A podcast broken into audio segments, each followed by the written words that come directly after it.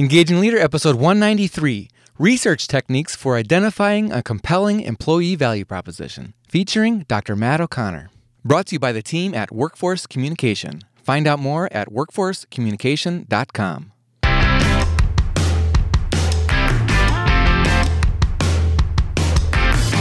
Does your leadership inspire trust, passion, and action? Welcome to the Engaging Leader Podcast with Jesse Lahey, consultant, writer, and speaker. Jesse has helped executives engage hundreds of thousands of people. Join us now for principles to communicate, engage, and lead with greater impact.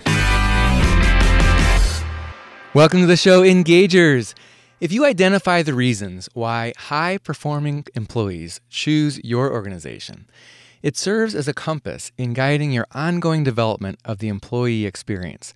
Where do you invest to continue to create a great place to work for the type of employees you want the most? Furthermore, if you use those insights to craft an employee value proposition, or EVP, that resonates with both current and prospective talent, it becomes a strong foundation of your employer brand and all of your internal retention efforts as well as external recruiting efforts. This is the second of a two part interview with talent research expert Matt O'Connor.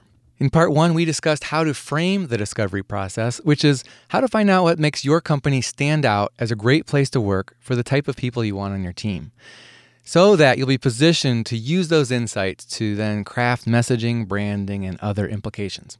Now, in part two of this interview, we'll take a more detailed look at effective research techniques for identifying a compelling EVP. Now, as I mentioned in episode 192, I apologize that the sound quality is not as great as it usually is in our interviews. I was recording Matt in a common area at his world headquarters. I thought it gave it a fun vibe, but then when we listened to the recording, there was a lot of background noise. So we have edited that out, but it makes our own voices sound a bit muffled. But it was a great conversation, very fun, lots of good information. I think you'll find it's well worth listening. Now, when this part of the interview kicks off, I've just asked Matt to help us understand when to use a broad survey of current employees and when to use other research techniques, especially when you're trying to discover what's valued by key segments of employees, such as high performers, to help you attract and retain more of the right talent.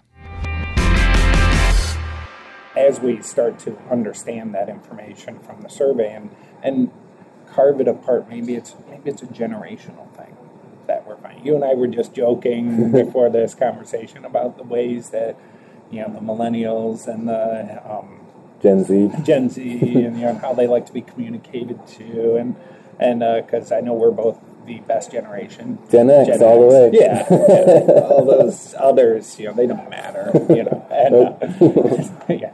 I guess that's not a good inclusive.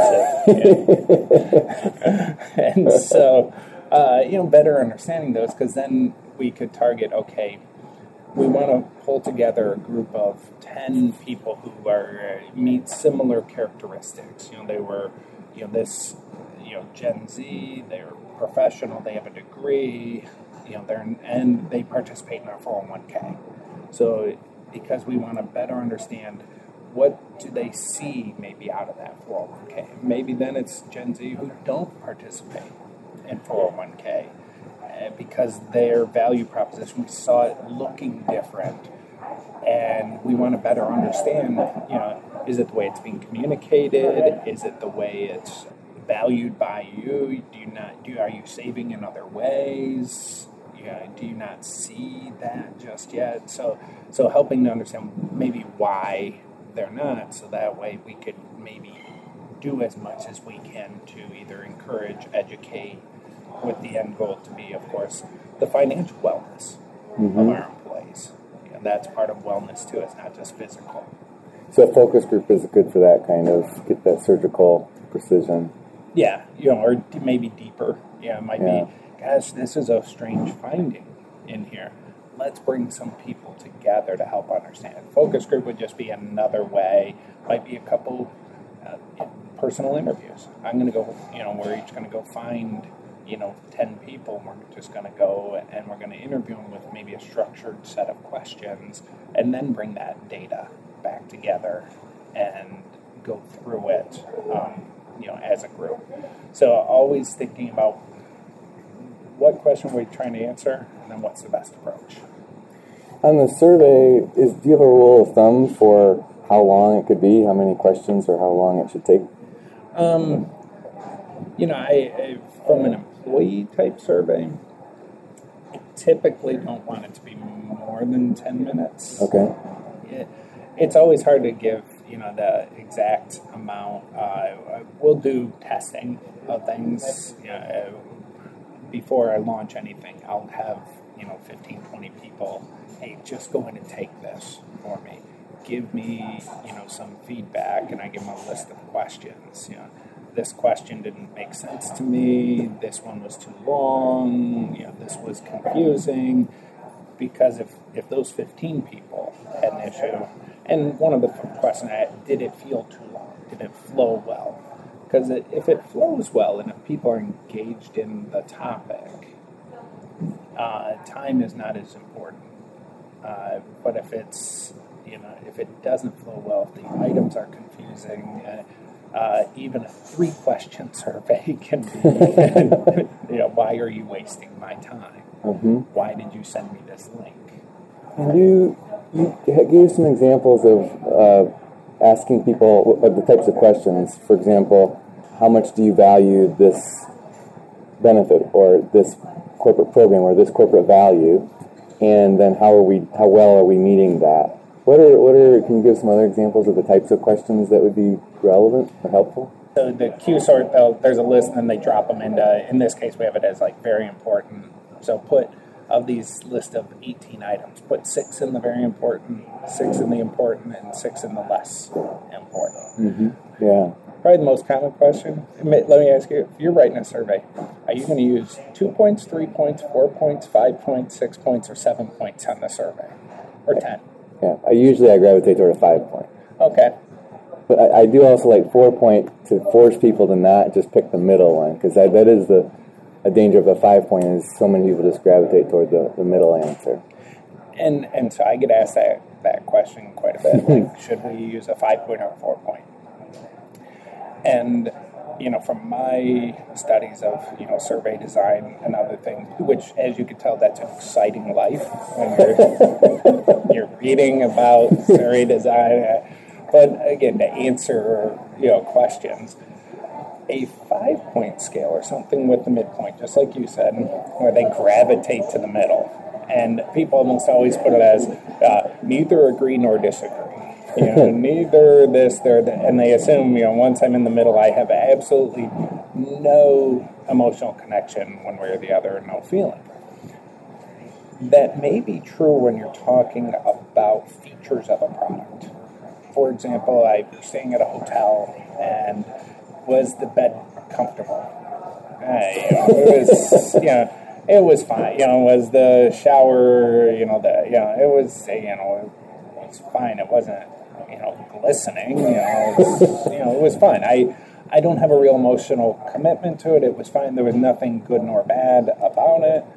Um, so I, I'm really more towards the middle. I'm not going to be one way or the other.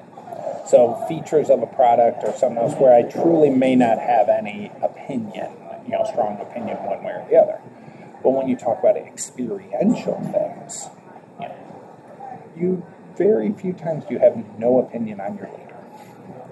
Very few times do you have no opinion on your base pay, bonus, mm. 401k. You're leaning one way or the other.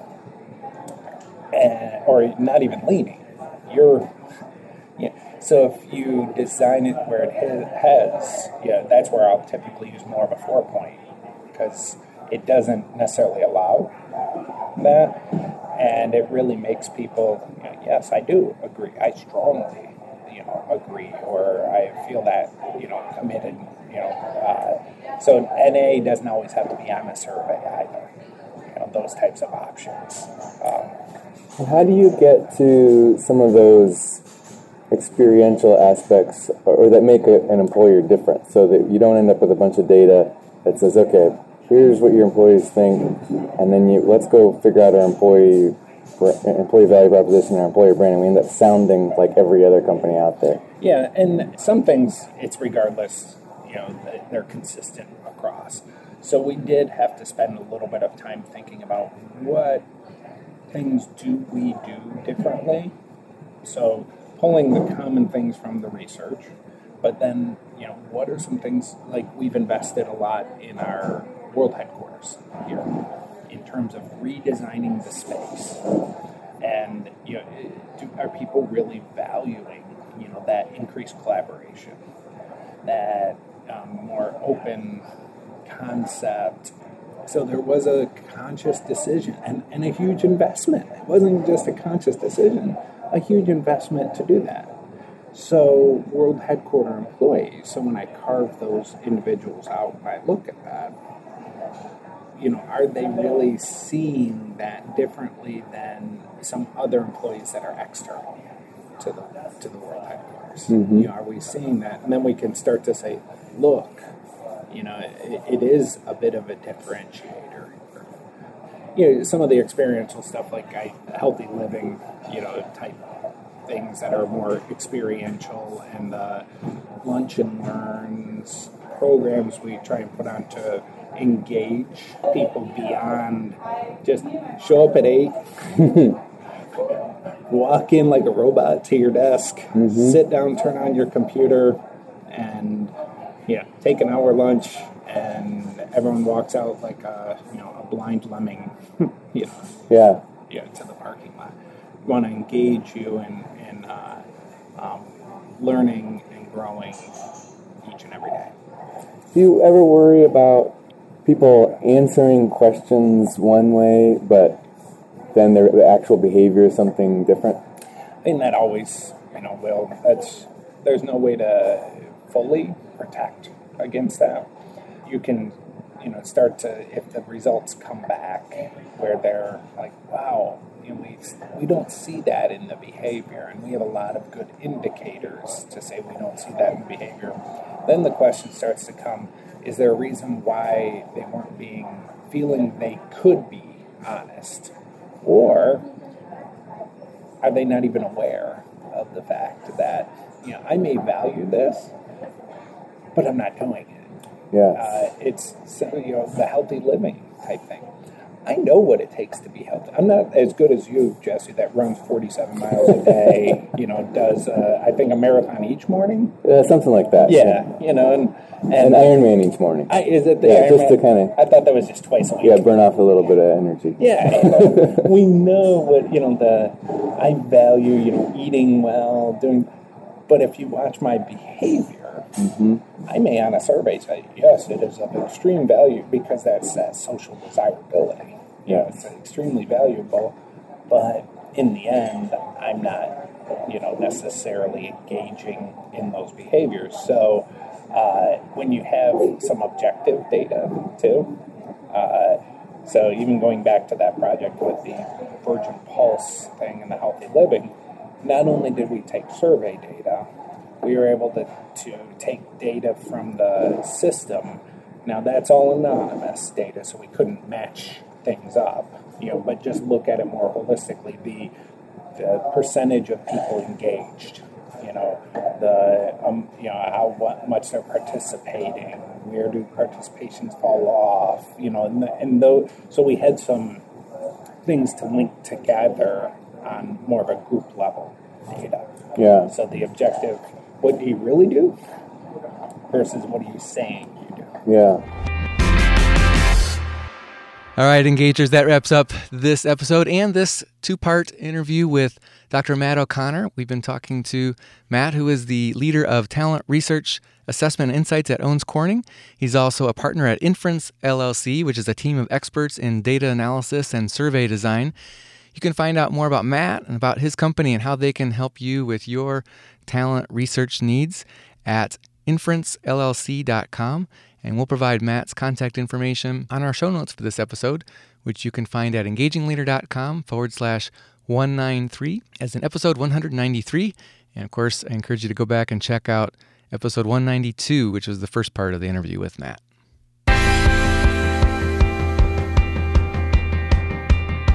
This is a production of Workforce Communication. We are a team of consultants and creatives using the power of communication to help organizations enhance the well being and performance of their people. My colleagues and I partner with mid-sized and large employers to attract top talent, fully engage employees, and achieve superior business results. In several areas, including employer branding, talent management, wellness, benefits and compensation, business transformation, and more. Find us at workforcecommunication.com.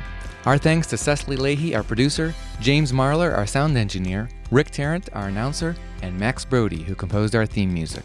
Until next time, remember, in the 21st century, the real movers and shakers aren't just leaders, they're engagers.